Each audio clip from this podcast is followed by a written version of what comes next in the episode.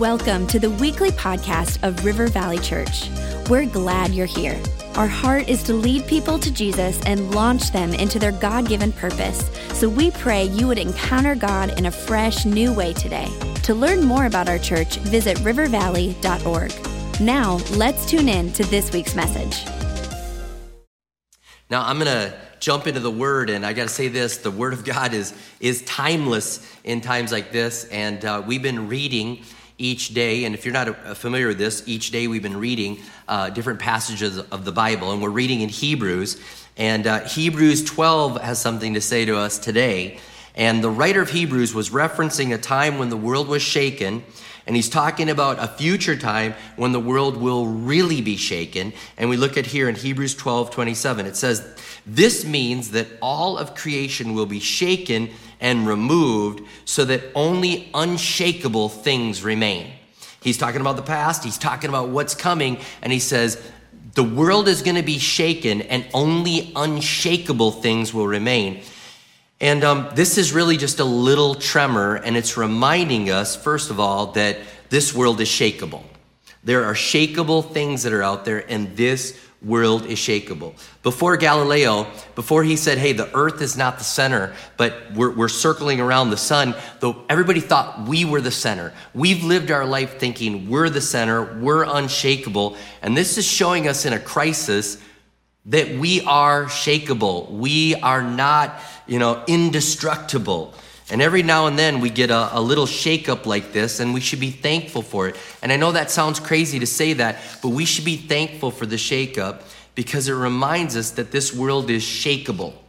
And I know that real tragedy is happening, but on the scale of things that happen in this world, on the scale of things that happen, like with Spanish flu, with 50 million people that died, and they didn't have the vaccine, and they didn't have the internet, and they didn't have daily press briefings. And man, this world is shakeable. And this right now, this little tremor that we're going through, there's some value that we can have in this moment and understanding what's really shakeable. Have we been living our life for stuff that is shakeable? I know that we're saying, why has this happened? But think about this.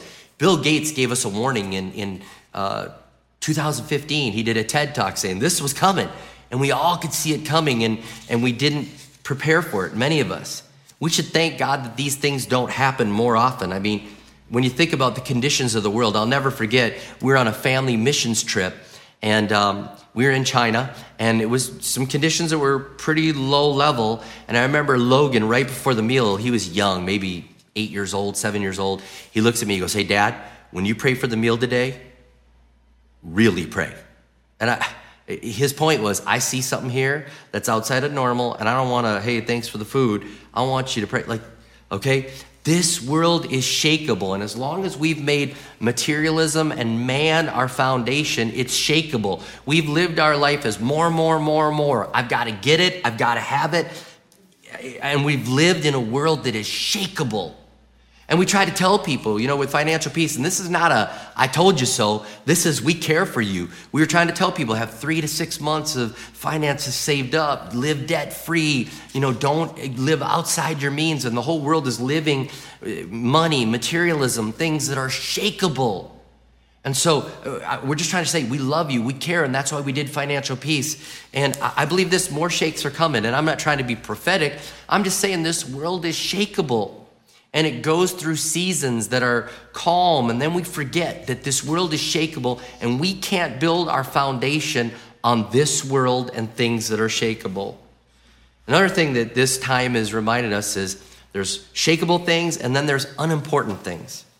I mean, I don't know about you, but when they're deeming things essential services, essentials, like that, it's kind of like offensive. Like, well, you're not essential. I mean, sports, nope, you're not essential. Hey, vacation, not essential. Malls, not essential. Liquor stores, essential? I was like, what? I tell you what, when they said liquor stores were essential, I almost said, we're having church. We're going to gather together. Like that, I was like, come on, seriously. So apparently there's a lot of leeway in what's essential and what's unessential. But I will say this, Thank you to the doctors, the nurses. Thank you to the police, the grocers, the truckers, the garbage collection crew. I mean, thank you. We understand that sometimes people that we didn't think were that essential are essential, okay? But it's reminded us, like, there's a bunch of things in our life that are unimportant, that are shakeable and unimportant. And we should be asking ourselves, why did I buy that? Did I really need that? How many of those do we really have? Are you kidding me?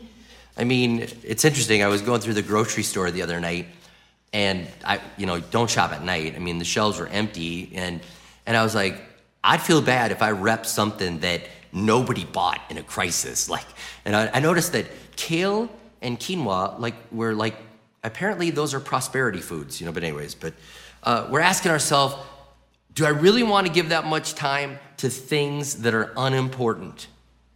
Do I really want to spend that much time? I'm telling you right now, don't waste your life. There are things that are shakeable and there are things that are unimportant, and we spend way too much time living for what's unimportant, and it's time for us to say, I'm gonna live for the things that really matter. And I pray this, I pray that we won't go back after all this. It'd be terrible to have this shaking going on and making us understand what's really important. Then we go back to the things that were unnecessary. Hebrews 12 talks about, like, lay aside those things that hinder us.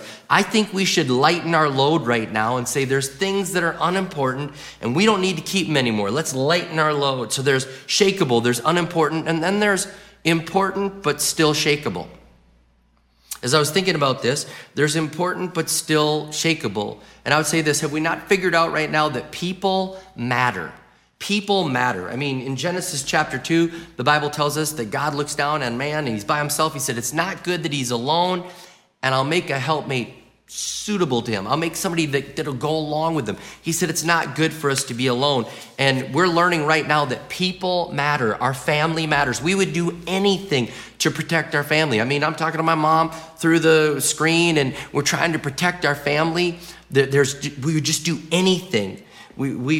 It's funny, we see that we love our family and they're really important, but they're also, how many know they're getting on your nerves too a little bit? I love the memes of, like, the homeschool moms and, like, you know, and I love just the things about, Pastor Kirk, we do like a conference call and he has to go out to his car to do it, like to get some peace and quiet. Maybe that's your home office, but you love your family. And I'm calling all parents, love your children, care for your children, teach your children, disciple them.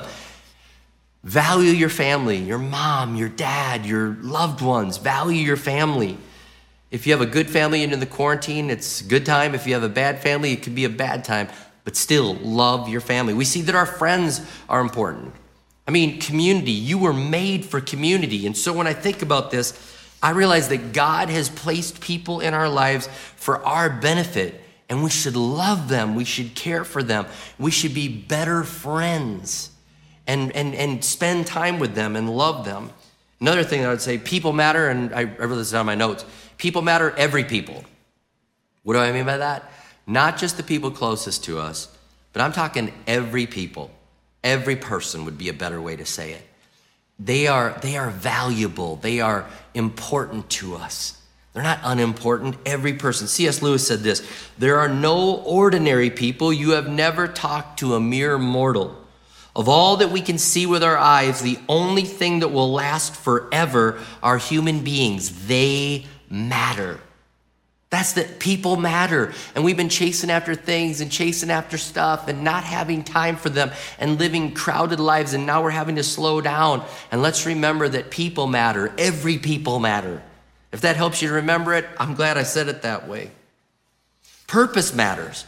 Purpose matters. I don't know about you, but I mean, I'm just getting agitated. I want to go do something. And not because people are like, oh, I bet you're bored. No, it's not boredom. It's I was made to do more than this. Ephesians 2 talks about this. For we are God's handiwork created in Christ Jesus to do good works, which God prepared for us to do. I mean, I can't stand doing less than I've been created for. I don't know about you, but I can't stand doing less. I mean, I can't imagine, like, there are teachers that are like, I want to teach in a better way than just an hour a day. There are people that know you're a kingdom builder and you're like, I was created to leverage my wealth, to make money, to send missionaries. Speaking of missionaries, there are missionaries that are dying to get back to their country. And they're like, you think like, oh, it's good you get to be back in America. And they're like, no, I want to do what I was created for. My purpose matters. And they can't stand doing less than they were created for. There are employees, there are people that want to work, and they're like, I was created to do more than this, and I don't like sitting around. 5 years ago, Beck and I were on a sabbatical, and it was beautiful. We're so grateful that the church gave us that sabbatical. But this is one thing we noticed in the downtime. We missed having purpose. We missed having purpose. We'd go to church every week, but it wasn't a church we belonged to. And it wasn't people that we knew their needs, and it wasn't people that cared for us and we cared for them, and we missed purpose. And at the end of it, we just couldn't wait to get back to be with people and to be around them. And I gotta tell you this, as a pastor, I can't wait to see you. I can't wait till I'm not preaching to a studio, till I'm preaching to you at your home. I can't wait till you're there and we can talk and we can do elbows or foot or whatever we have to do. I can't wait. I don't want to go back any earlier than we need to, but I can't wait to do that because I want to do what God's created me to do, and I know you do too. Some of the events in our life have been postponed, some of them have been canceled, but when we get back to purpose, we're gonna run with 200 miles an hour. I pray that right now you're thinking, I'm gonna lead that life group. I'm gonna go on that global team.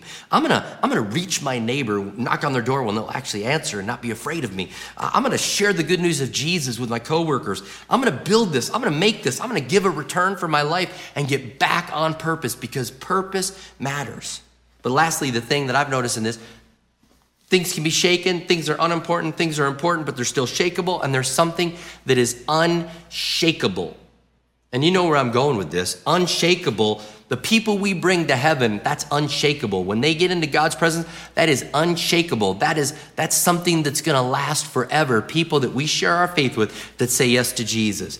The rewards that we have in heaven are unshakable. The things we do on this earth that we send ahead, whether it's through giving or sacrificing or going or testifying or laying down our life. The Bible says there's, in 1 Corinthians 3, like there's things that are gold, silver, precious, and there's things that are gonna burn up. And we're realizing those things don't matter, and there's things that matter. And so we do that, and when we get to heaven, there'll be a soul winner's crown and a crown of righteousness, a crown of life, a crown of glory. And these things that we're gonna get for our rewards on life and the things that we did saying, this is for God, for heaven, where moth and rust can't destroy, we're gonna be given those things, and then the Bible tells us in Revelation, we're gonna lay it at the feet of Jesus as a gift.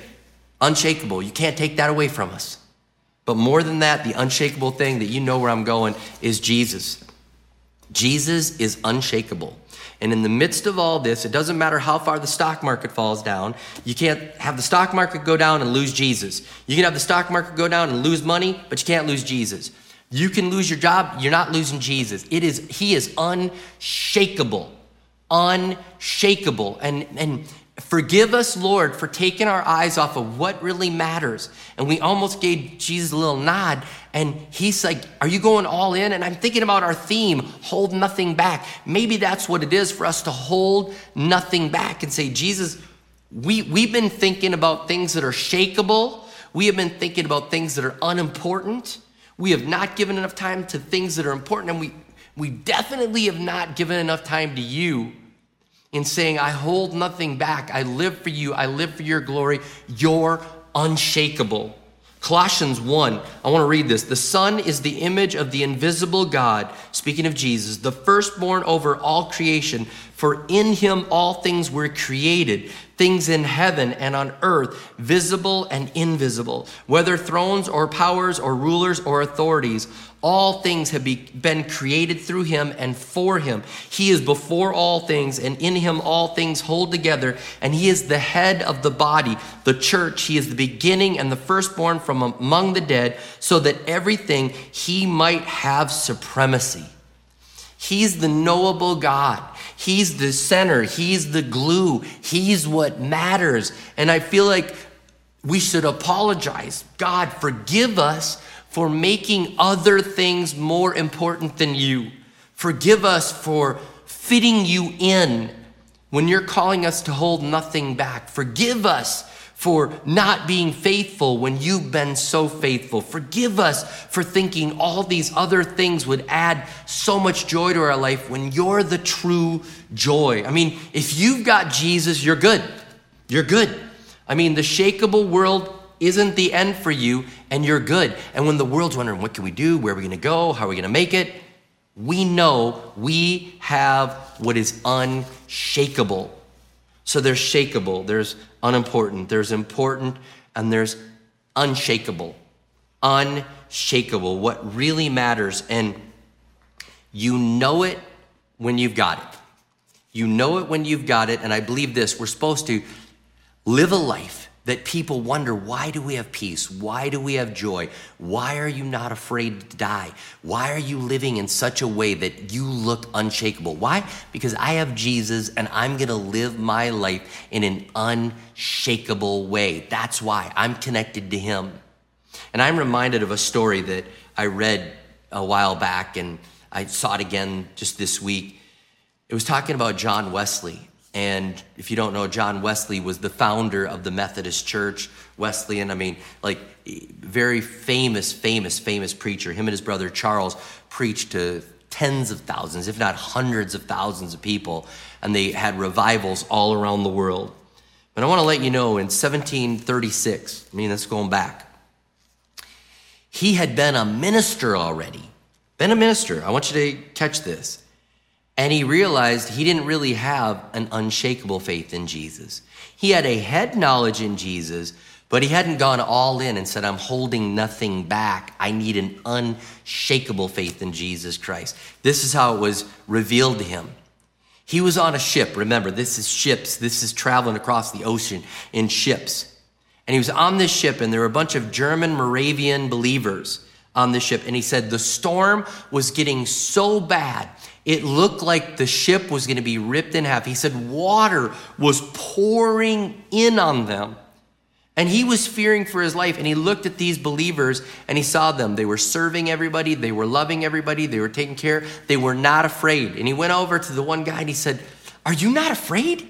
He's like, no, we're not afraid. We know whom we believe in. We know we have an unshakable faith in Jesus. He said, are your women and your children afraid? He said, no, we're not. They're not at all. They know.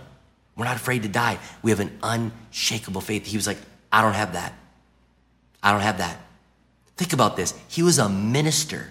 He knew the knowledge, but he hadn't really made Jesus Lord and Savior. He didn't come to a personal saving faith. And I know there are people in our church, and I know there's people watching online. You might be like tuning in, like, all right, I get to get some good points with God. It's all here. It's all here. It needs to be here. It needs to be all in. It needs to be, Jesus, I trust you. You are my unshakable. I give you my life. I understand that it's not religion. It's not church attendance. You know, you might say, I feel like I've been a Christian my whole life. Like I was raised a Christian. But do you have that unshakable?